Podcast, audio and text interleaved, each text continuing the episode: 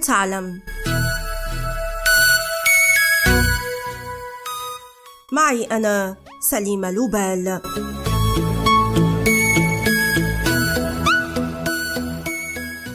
أعمتم صباحا أو مساء سواء كنتم تستمعون إلى مدونة صباحا أو مساء. أسعد دوما بمتابعتكم لي وتشجيعكم لأستمر في الموسم الثاني من بودكاست هل تعلم؟ آمل أن تكون معلوماتي دوما مفيدة وتشكل إضافة. لا تترددوا دوما في مراسلتي وكتابة تعليقاتكم واقتراح موضوعات علي. حلقة اليوم عن زهرة دوار الشمس وعلاقتها بالمقاومة الأوكرانية.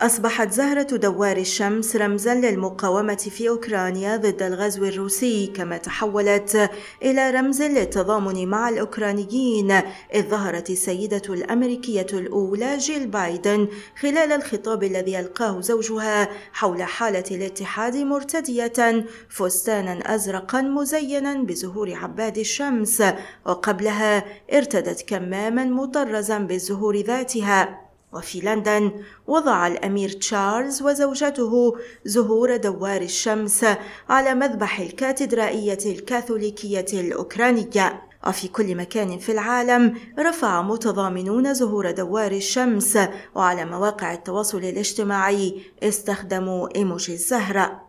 يطلق على هذه الزهرة اسم سونيا شنيك بالأوكرانية وهي الزهرة الوطنية في البلاد وقد وصلت إليها من أمريكا الشمالية في عام 1700 تصدر أوكرانيا إلى روسيا نحو 80% من الإنتاج العالمي من زيت دوار الشمس.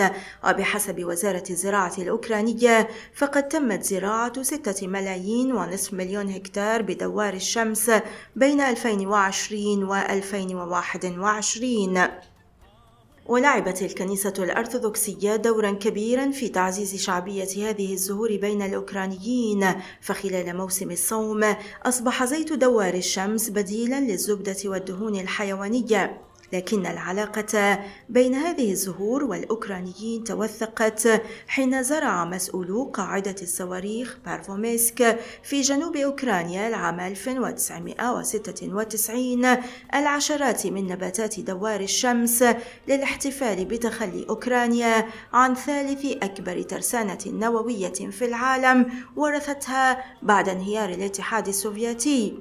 وكان ذلك في حضور وزيري الدفاع الأمريكي والروسي. لكن لم تم اختيار نبات عباد الشمس؟ يقول ريتشارد نيزنبام أستاذ البيولوجيا في جامعة بنسلفانيا في مدونته الشخصية.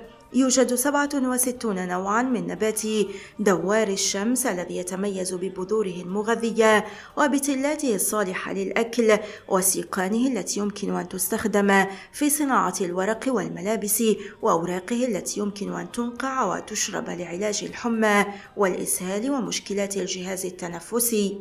وأما جذوره فتتميز بقدرتها على القضاء على الاشعاعات في التربة. لذلك زرعت بعد كارثة تشيرنوبيل وزرعت أيضا في قرية ليليتا اليابانية في 2011 بعد كارثة فوكوشيما النووية. لا ترتبط زهرة دوار الشمس بحزب سياسي ولا إيديولوجيا في أوكرانيا. لذلك أصبحت رمزا يوحد الأوكرانيين في زمن الحرب كما كانت قبل ذلك في زمن السلم Гей, у лузі червона калина похилилася,